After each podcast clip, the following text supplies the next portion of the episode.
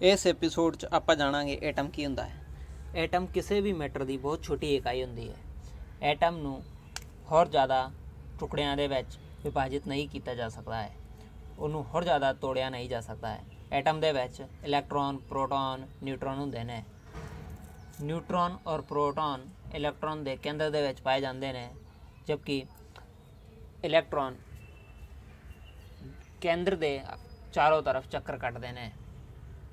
Electron negatively charged ਹੁੰਦੇ ਨੇ, ਇਹਨਾਂ ਦੇ ਉੱਤੇ 네ਗੇਟਿਵ ਚਾਰਜ ਪਾਇਆ ਜਾਂਦਾ ਹੈ, ਜਦਕਿ ਪ੍ਰੋਟੋਨ ਪੋਜ਼ਿਟਿਵਲੀ ਚਾਰਜਡ ਹੁੰਦੇ ਨੇ, ਇਹਨਾਂ ਦੇ ਉੱਤੇ ਪੋਜ਼ਿਟਿਵ ਚਾਰਜ ਪਾਇਆ ਜਾਂਦਾ ਹੈ। Negative charged electron positively charged ਕੇਂਦਰ, ਕਿਉਂਕਿ ਪ੍ਰੋਟੋਨ ਪੋਜ਼ਿਟਿਵਲੀ ਚਾਰਜਡ ਹੈ ਔਰ ਕੇਂਦਰ ਚ ਪਾਏ ਜਾਂਦੇ ਨੇ, ਇਸ ਲਈ ਕੇਂਦਰ ਉਹਦਾ ਨਿਊਕਲੀਅਸ ਪੋਜ਼ਿਟਿਵਲੀ ਚਾਰਜ ਹੁੰਦਾ ਹੈ ਔਰ ਇਹ 네ਗੇਟਿਵਲੀ ਚਾਰਜਡ ਇਲੈਕਟ੍ਰੋਨ ਕੇਂਦਰ ਦੇ ਚਾਰੋਂ ਤਰਫ ਚੱਕਰ ਕੱਟਦੇ ਨੇ। ਐਟਮ ਕਿਸੇ ਵੀ ਮੈਟਰ ਦੀ ਬਹੁਤ ਹੀ ਬੇਸਿਕ ਇਕਾਈ ਹੁੰਦੀ ਹੈ ਔਰ ਕੋਈ ਵੀ ਮੈਟਰ ਐਟਮਸ ਦੇ ਨਾਲ ਹੀ ਬਣਿਆ ਹੁੰਦਾ ਹੈ।